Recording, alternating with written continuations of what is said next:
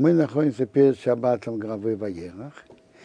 Ну, в этой недельной главе есть очень интересная мецва. Мецва, запись, чтобы весь еврейский народ собрался в Сукот, в храм, и царь, чтобы торжественно читал перед всеми книгу, большую часть книги Дворим. Это мецва. И в нашей главе есть мецва написать свиток Торы. По многим мнениям, каждый еврейский мужчина должен иметь написать свиток Торы.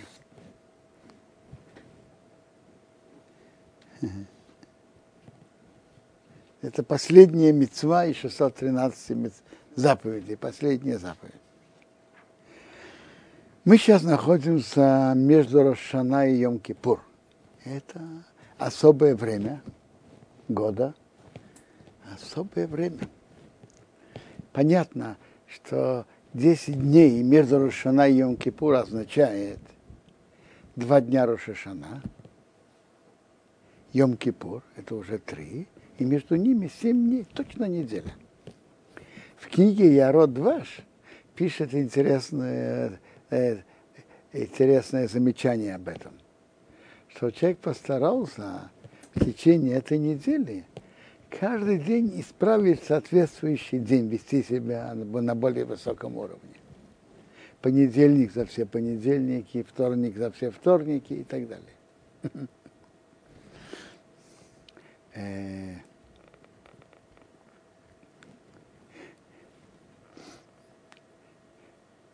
10 дней между Рошана и Йом-Кипур – это время Асерас и чува, время исправления, э, подготовки к Йом-Кипур. Гимара нам говорит об этом так, что для общества чува принимается всегда. Общество. То есть община, 10, 10 евреев всегда. Спрашивает Гемара о Йохидеймас. А один человек, когда он может сделать чуву, чтобы это хорошо принялось? Когда? Потому что написано в Ешаяу, Диршу Ашем бы имацо. Ищите Бога, когда его можно легко найти. Кроу, зовите его бы йото коров, когда он близок.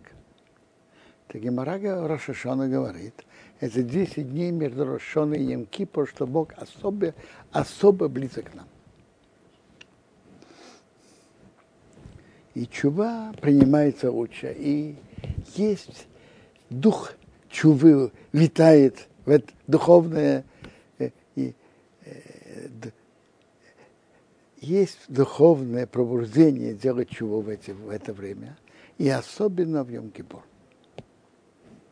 И это время надо использовать.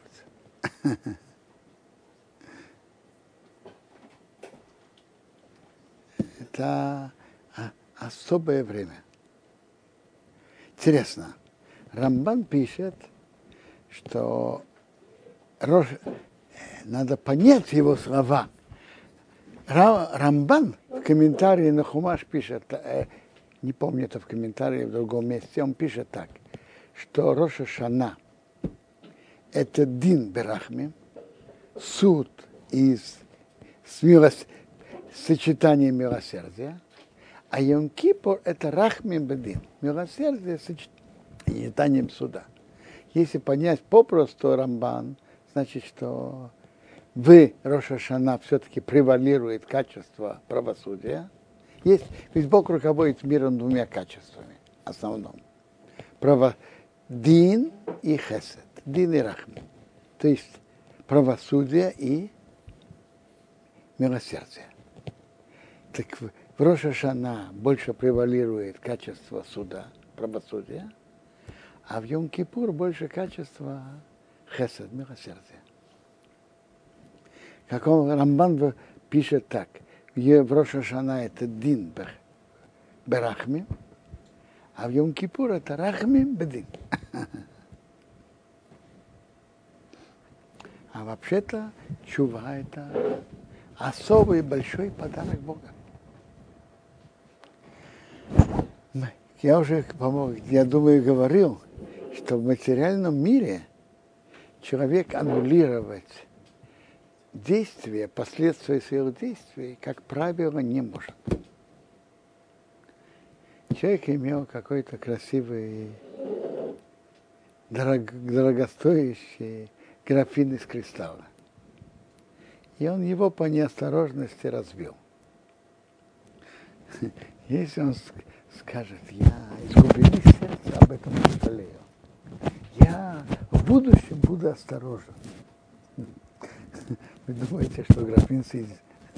Осколки графина соединятся? Понятно, что нет.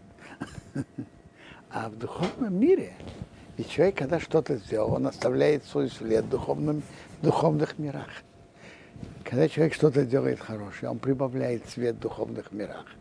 А когда он делает плохое, то он э, уменьшает свет.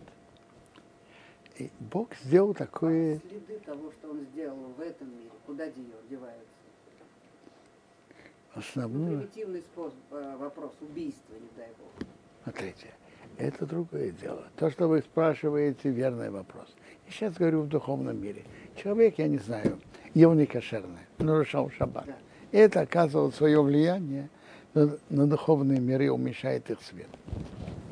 Бог сделал удивительное, э, удивительную силу чувы, что чува может исправить. Что чува? Чува может исправить.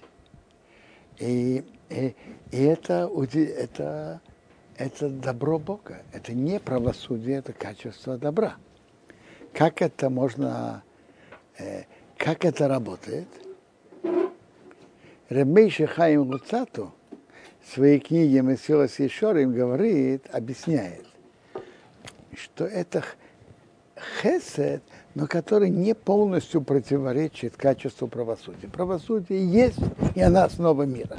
Ее, как говорится, убрать. И Бог создал мир, чтобы было правосудие. Но вместе с этим создал качество хесед. Чува, она не полностью противоречит э, качеству правосудия, не противоречит. Она почему? Мы, Бог засчитывает, когда человек делал, он, он же принял решение делать. Имел решение, желание делать. Не только действие, было и желание. Когда человек делает чуву, то у него э, аннулируется желание. Он не хочет этого действия, которое он тогда делал. Так Бог засчитывает аннулирование желания, как аннулирование, засчитывает аннулирование желания, как аннулирование действия. А последствия действия, то, что я спросил? А вот вы спросили не, не простой вопрос. Как это действие исправить?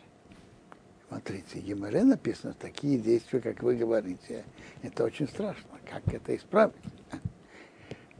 Э, я вам скажу – чува имеет силу, и человек может много исправить, но такие действия исправить до конца не, совсем не, не просто. Иногда даже невозможно. Э, интересно. Гемора говорит нам, что есть четыре уровня нарушений и четыре, соответственно, им четыре уровня исправления. Значит так, первое. Если человек есть четыре уровня, мецва тасей – мецва, что еврей должен делать, а он не, по лени не хотел делать. Есть мецва Тротасей, запрет Торы, запрещающая заповедь, и есть более строгое, это запреты, в которых есть карет у мисус Бесен, карет, отрезание души или смертная казнь. И четвертое, хиурашем, он осквернил имя Бога своим действием. Давайте разберем их подробно. Асей это значит так. Человек должен был одевать филин. Он не одевал. Человек должен был говорить Берхат Амазон. Лени... Благословление после еды. Ленился и не делал. Когда человек принимает на себя, что такое чува? Сожаление о прошлом и принятие на будущее. Есть в этом и действие, Третье это сказать это устами перед Богом. Никто не должен об этом знать, только Бог и Он. Так когда человек что-то должен был делать и не делал, когда он принимает на себя в будущем делать это и сожалеет о прошлом, так это сразу же заграживается. Сразу же принимается чуба, это заграживается. Прощается сразу. Если человек нарушил то, что он должен был делать, а он не делал, э, прошу прощения, то, что ему было запрещено делать, и он нарушал. Например, человек должен был, человеку бы э, нельзя есть некошерную еду, некошерное, некошерное мясо. А он это нарушал. А может быть между одним евреем и другим – есть запрет говорить плохое о, друг, о другом еврее или говорить сплетни. И представим себе, человек говорил сплетни. Говорил о другом еврее нехорошее. Даже мы говорим, как Хофесхайм обращает на это внимание, это запрещено даже когда это правда. Это нарушение запрещающей заповеди. Как это исправляет? Человек, принимая принимает на себя на будущее так не поступать, сожалеет о том, что он делал, и говорит это перед Богом. Так это чува принимается, но полное искупление приходит, когда человек, когда еврей нарушил запрещающую заповедь, вот асе, полное прощение приходит именно с Йом-Кипуром. Йом-Кипур имеет особое силу прощения.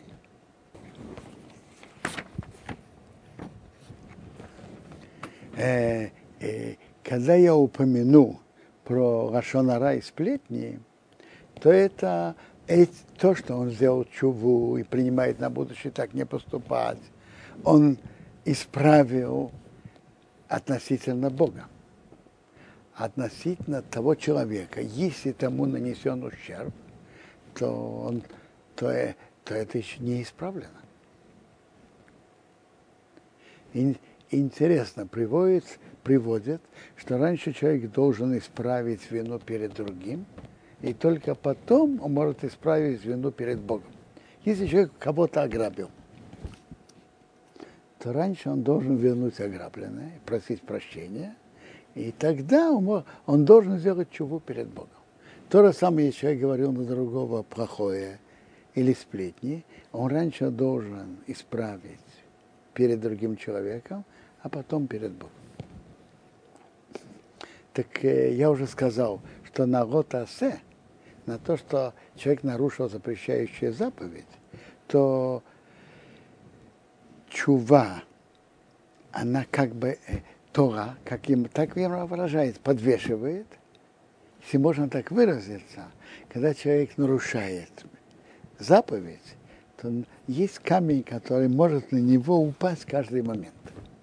А когда он делает чуву, этот камень еще имеется, если можно так выразиться, но он висит, он не падает. А полная чува приходит с Йом-Кипуром. Рабейну Ейне в своей книге «Шары Чува» говорит очень интересное объяснение, что мы делаем такую важную торжественную трапезу накануне Йом-Кипура. В чем ее особенность? Почему? Он говорит три объяснения.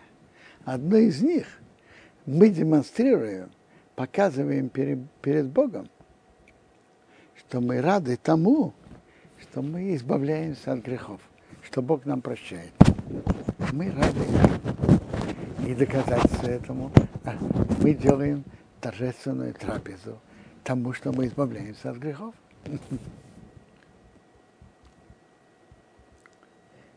И Э,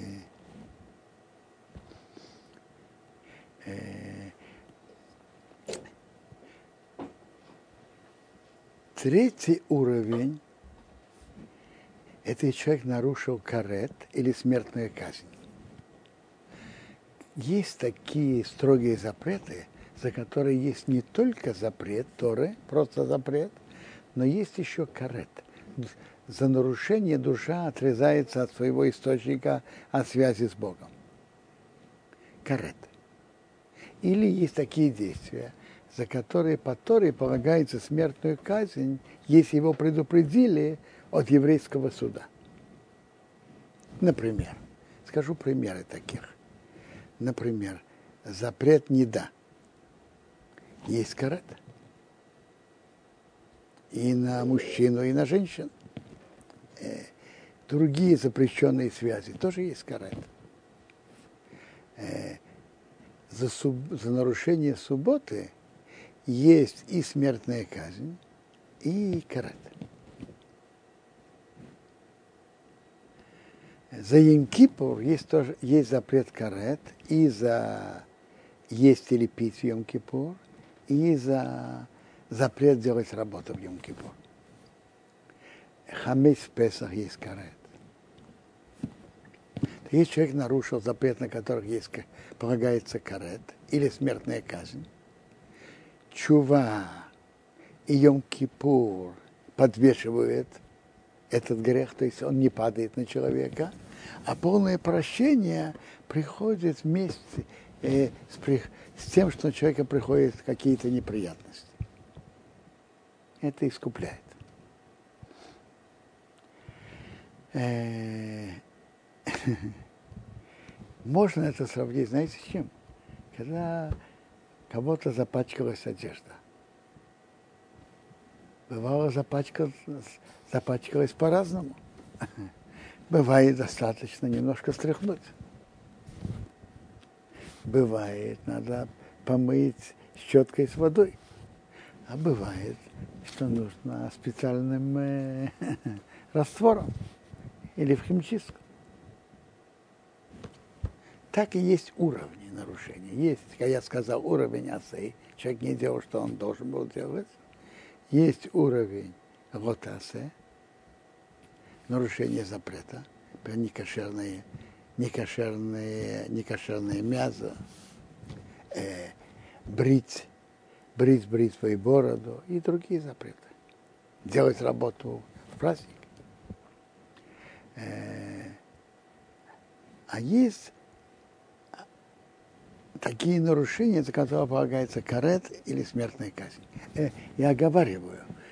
То, что мы говорим про карет и смертную казнь, что это не прощается только если пришли какие-то неприятности, это именно если человек это нарушает сознательно. Это не, речь не идет, когда человек нарушает нечаянно, не знает. Рабыну Ейна говорит так. Есть посук в. Бехесед веемет и хупор авон. Хесед – добро, веемет и правда, прощается грех. Бехесед веемет и хупор авон. Добро и правда прощается грех. Что такое хесед? Делать добро. Добро бывает разного, э, в разных формах. Приятно улыбнуться человеку, приятно его принять, помочь, Хесед бывает в самых разных формах. Чем-то помочь другому. Экономически, неэкономически, психологически, сделать ему хорошее настроение и так далее. Это хесед. А эмет – это правда изучение Торы. Так Рабину Ейна спрашивает так. Что значит добром и правдой прощается грех? Это что значит? Что человек будет грешить и будет делать добро и правду. Это, э, и это будет, и грехи будут ему прощаться. Это что, индульгенция? Вы знаете, у Папы Римского была индульгенция. В Торе нету индульгенции. В Торе есть другое. На, на, э, на счете в небесном банке – есть там два счета, которые один не перекрывает другой. Есть счет добрых дел, за который есть написано в небесном банке на, на каждого из нас наши добрые дела. И на каждого из нас пишут нарушения. То есть есть плюсы, есть минусы. Но это два автономных счета. Они не прикрывают один другого. Что же это значит? То, что царь Шломо говорит, Бахесет ваэмет ехупарабон, добром и правдой прощается грех. Он говорит так. Рабину Ейна пишет так, что если человек нарушал такие запреты, за которые, как мы говорили, полагается э, для полного, то, что полагается, э, человек нарушил запреты, которые полагается карет или смертная казнь, и нарушил это, как мы уже говорили, сознательно, не, не то, что он не знал, так э, как можно сэкономить их?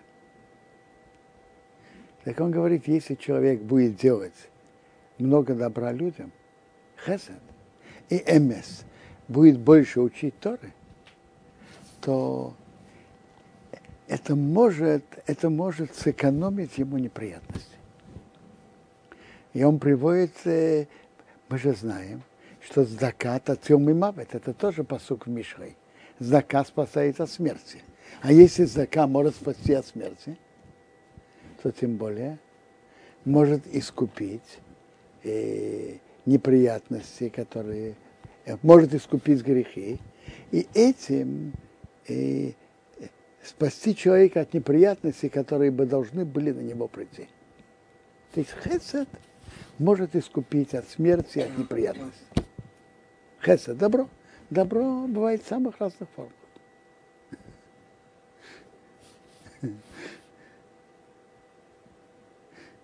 Бывает просто э, денежный хесед, помогать другому, одолжить, дать больше сдаки. А, а бывает, что человек что-то радует другого, принимает его хорошо или помогает ему в его беде и так далее. То есть хесед, есть разные формы хеседа, и хесед может э, искупать грехи и экономить неприятности. А эмет – изучение Торы. Изучение Торы, что человек сам изучает Тору, помогает изучению Торы. Эмес, эмес, изучение Торы тоже может э, иметь в себе большую духовную силу искупать неприятности. Хм.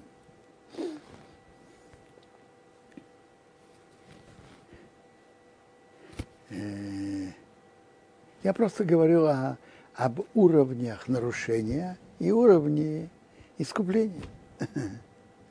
Как, как они искупаются.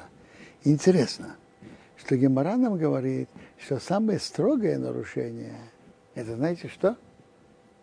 Хиу Хашем, осквернение имени Бога.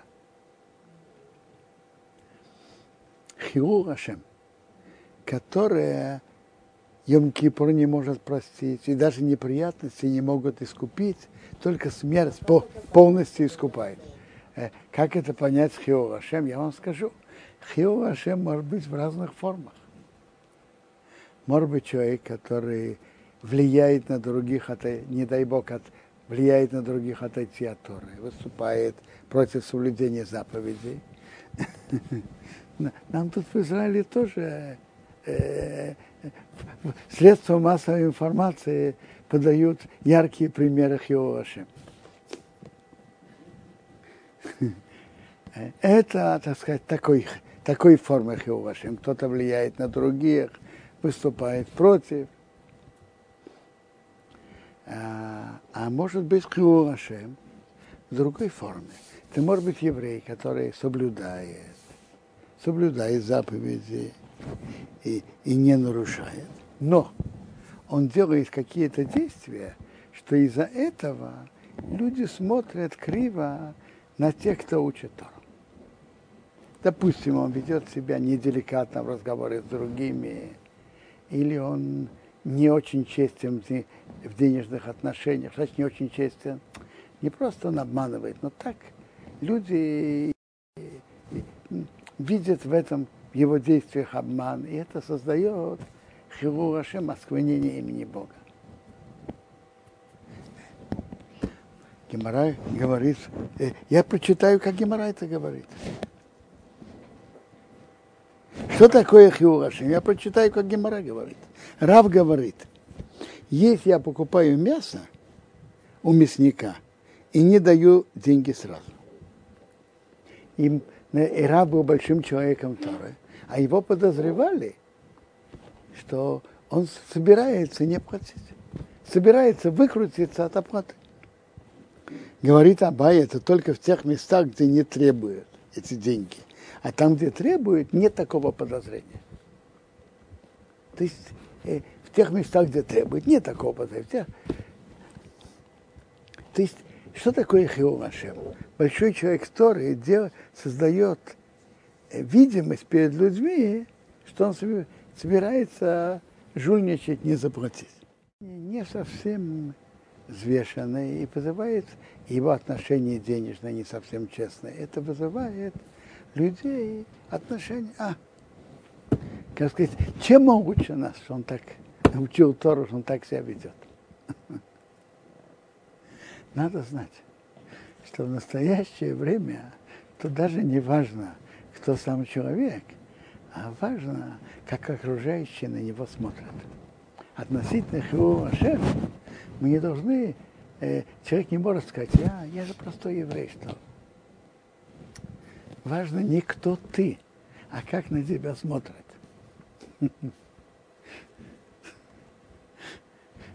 Хотите послушать шутку? Рабьянки Рогалинский за отца рассказывал. Рабьянки в Галинский. Он как-то ехал в автобусе, ехал, он жил в Нейвраке, а его место, его Ешива была в Хадере. Он ехал. Как-то, ну, шофер его видел, э, уважаемый еврей, может, он и знал, что он руководит Ешивой. Он говорит, а, как ваши раввины себя ведут? Так смотрят, какие раввины, кто? Какой-то там парнишка что-то неделикатно себя повел, который э, одет как Бен Ешива и так далее. Знаете, что ему Рубянкив сказал, ты знаешь? Приезжай к нам в Ешиву, и ты нам очень поможешь. Чем я вам помогу? Говорит, очень просто. У нас, чтобы дать кому-то смеху, сделать его, объявить его раввином, он должен учить много Торы, должен экзаменоваться, должен давать ответы, знать. А ты нам облегчишь работу. Придешь и Сразу все станут раввинами, ты им облегчишь работу. Шутка шуткой, но люди так смотрят. Рабисол Саланта как-то выразился про себя, но я не знаю, насколько это про себя к нему относится, но это известное выражение про Салантара мы маленькие люди, но относительно Хеурашем мы должны остерегаться, как большие люди. То есть Хирур Ашем это не кто человек сам, а как на него смотрят.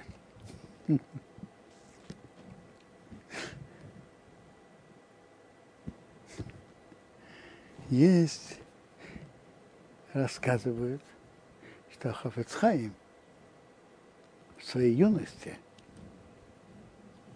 напрягся в учебе,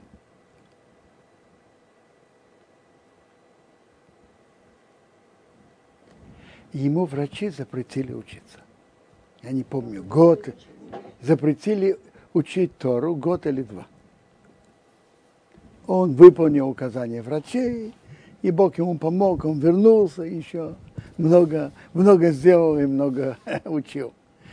Он как-то своему сыну, сын рассказывает от папы, как папа ему говорил, ой, смотри, говорит, с моей головой, с тем, что было и как, смотри, сколько добра Бога, что с этой моей слабой головой я смог учить и писать и делать. А, сколько добра Бога. Так в то время, когда ему врачи запретили учиться, он послал вопрос к Рабисову Савантару. Хотите послушать вопрос? Учить Тору ему сейчас нельзя, по указаниям врачей. Но он был известен как э, человек, который учит Тору и усердно. И он будет сейчас сидеть без книги. Люди будут говорить, как это? Вот этот молодой человек, который так учил Тору, перестал учить. Они, не зная о его медицинском состоянии. С другой стороны, если он будет держать книгу, выходит, что он обманывает людей. Он же действительно не учит, ему нельзя учиться. Что делать?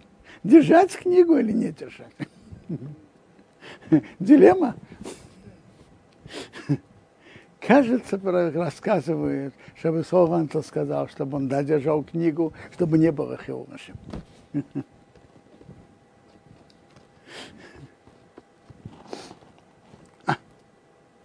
Мы находимся в особые дни. Эти дни особые, особая близость Бога к нам. Особый потенциал чувы. И особенно Янкипор – это день Хесед Варахмен. Человек может сделать самоанализ, продумать, исправить, улучшить. Э, и надо этот потенциал использовать. В полной мере, в полной мере. Я рассказ тоже рассказывал Равьянке Рогалинский отцом. Он рассказывал так – как было куплено, как было куплено место, на котором потом была постро, был построен город Песах-Тыква. Слышали? Песах-Тыква. Э, когда-то э, тут земля, э, земля Израиля не была заселена. И, больш, и земля продавалась очень дешево. Так тот еврей, который хотел купить эту территорию, это место, он договорился с арабом, хозяином этого места, сколько он должен был купить, э, сколько? Карт тогда не было. Как, как же он приобретет территорию, буду знать как. Он договорился, как он пройдет по кругу от, той определенной точки – пройдет вокруг через такие-то места, вернется к той же точке, и вся эта территория, которую она обойдет за день, будет его за, за эту сумму. С утра до вечера, до захода солнца. Он очень рано помолился еще до этого, потом по пошел, идет, ну, солнце, э, тут немножко тут горка, а тут надо подняться, потом надо спуститься. Возле него тот, э, тот араб, который ему продал на ослике. Он идет, продолжает идти. Э, тот араб хотел остановиться, отдохнуть в середине, а тот продолжает идти. Он хочет охватить больше территорию. Так, он был не молодым человеком, но он шел, шел, шел, обошел всю территорию, вернулся до вечера без остановки, дошел до того места и упал без сил. А потом вся эта территория стала его, и потом там была, был построен город Песах Тыква. То есть использовать время в полной мере.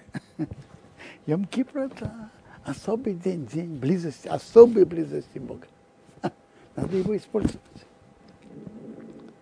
Это день, что человек может много исправить, много изменить в себе. А вообще, что такое чува? Понимаете, чува – возвращение. Куда?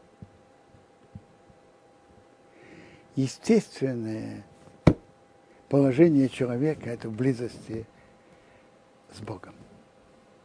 Любое нарушение, авера – это отдаление от Бога. А чува – возвращение близости, так, так как естественное положение человека быть близким с Богом.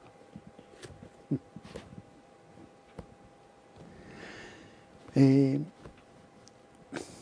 Йом-Кипур имеет особые силы, это все знают, и близкие, и далекие. Тут же в земле в Израил большинство евреев постятся в Йом-Кипур. И э, в Йом-Кипур практически машины не едут. Дай Бог, чтобы так было каждый шаббат. То есть все чувствуют, что это особый день. И это надо использовать. Был очень странный вопрос. Э, Если Йом-Кипур искупает грехи, то о каких плохих э, гзерот мы можем говорить после этого? Если мы пол, полностью искуплены, полностью хорошие и все такое. Не, не понимаю вопроса. Э, если человек делает чуву, и все это искупает, а, е- а если есть такие люди, которые не делают чуву, так э, я не... Если, к сожалению, есть такие люди, которые не делают чуву. Если говорить обо всем еврейском народе. А Янкипур имеет особые силы прощения. Мы уже говорили, что Янкипур, он, в нем очень много хесада. Больше, чем Рошашона. Рошашона, как мы привели от Рамбана, есть Дин и вместе с Рахми. А Янкипур это в основном Рахмим и есть Дин. Но при условии совершения чувы. Да? Есть особые. Да, да. А почему после Йом-Кипра до Суккот э, или три или четыре дня как бы, как бы нету праздников? Это когда Шема? Не, се- не совсем понимаю. Значит, нету праздников. Нет такого, чтобы, Не, ну, чтобы чтобы- каждый день был праздник. Через четыре дня есть праздник в Суккот, Нет, который семь дней. Смотрите, может быть, кто-то скажет так. Я, я в этом не, в этих темах я не очень вхожу. Я еле-еле знаю простой пшат. Между прочим, мы говорили про искупление четырех уровней. Значит, есть, есть повелительная заповедь ас- Асей, повелительная, есть рейс Асей. Асей прощается сразу, когда человек делает чуву. Рейс Асей, чува подвешивает, и Йом Кипур полностью прощает. Так, но я, я упомянул Рашонара, что это рейс Но одно, одно, что я не очень четко, я сейчас просто обращаю внимание на это. Рашонара это, это же грех между человеком и другим тоже, если он этим нанес другому ущерб. Если кто-то рассказал другому плохое, а тот не поверил, то он совершил грех только перед Богом, и он делает чего перед Богом, это достаточно. А если его слова были приняты, то он должен искупить и грех перед другим человеком. А это делать очень непросто. По многим причинам.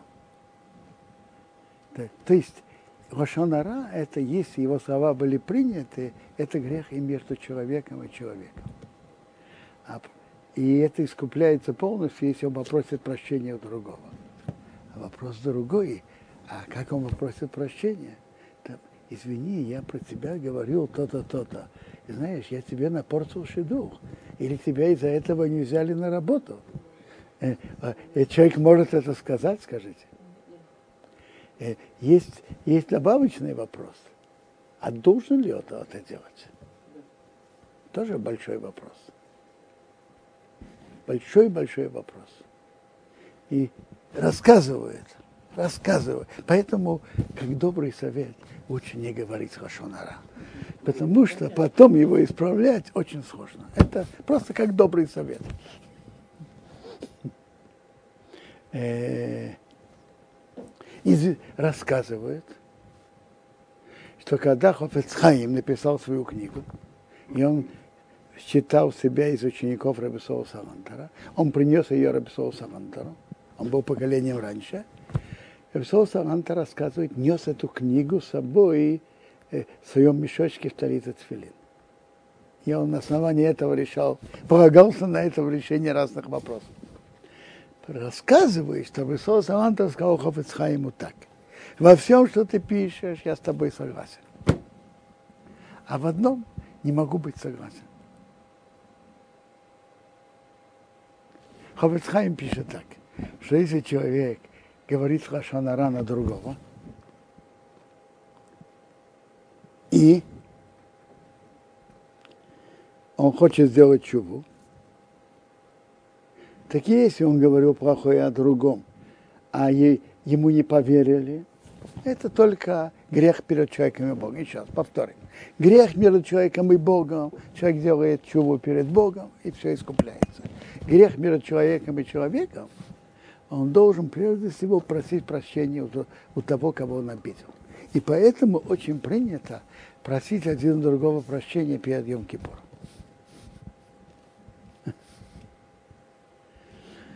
Э, так Рабисол Салант рассказал Хафацхайму. Все, что ты пишешь, я с тобой полностью согласен. А вот то, что ты пишешь, что кто-то говорил другого Лашонара, его слова были приняты, для искупления он должен просить прощения у другого человека, у того человека. Тот человек, который рассказывал Лашонара, он хочет искупить свой грех.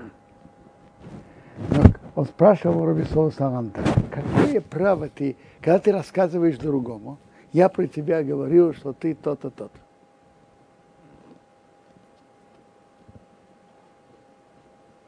Он делает тому человеку неприятное.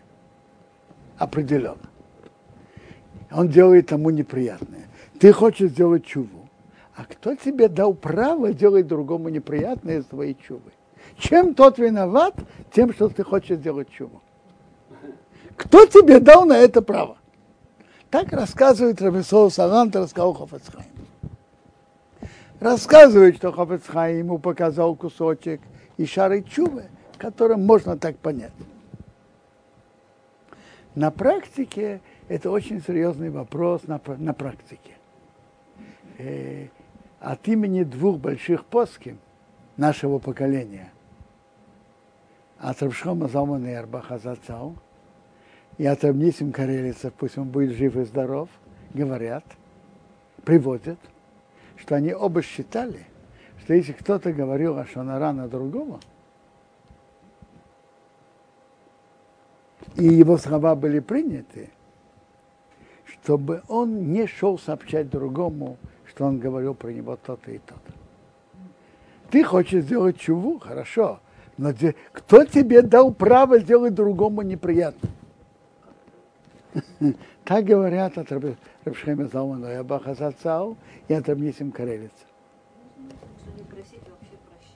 Нет, в общей форме можешь просить прощения, но я вам скажу, я вас спрашиваю, надо понять, когда человек просто так подходит другому просить прощения, это очень похвально, очень хорошо. Но если, допустим, тот ему напортил дух своим рассказом, а он подходит и просит прощения. Тот думает, что, может быть, он когда-то его не выслушал или, не, или по неосторожности толкнул. Это не, не, не это тот понимает. А?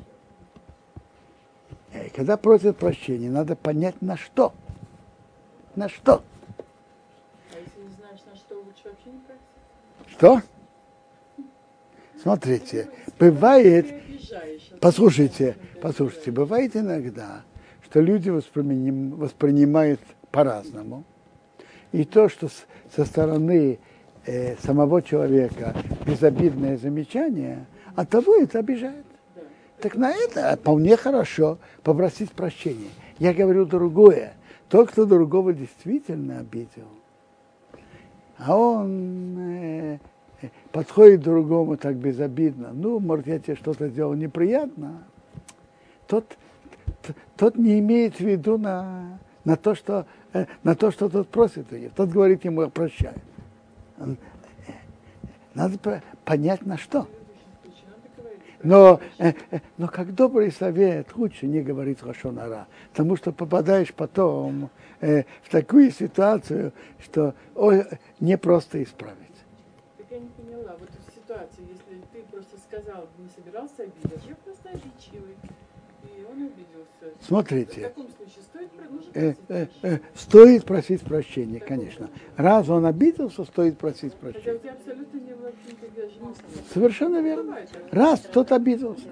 Так и сказать, что ну, я прошу прощения Да, да, да. Допустим, кто-то кому-то сказал Шинара, да? Это подействовало, и человек ну, получил ущерб, денежный, эмоциональный, ну, угодно. Так если он ему не скажет вообще ни о чем, как говорится, это же не будет прощено или как? Вы верно задаете вопрос.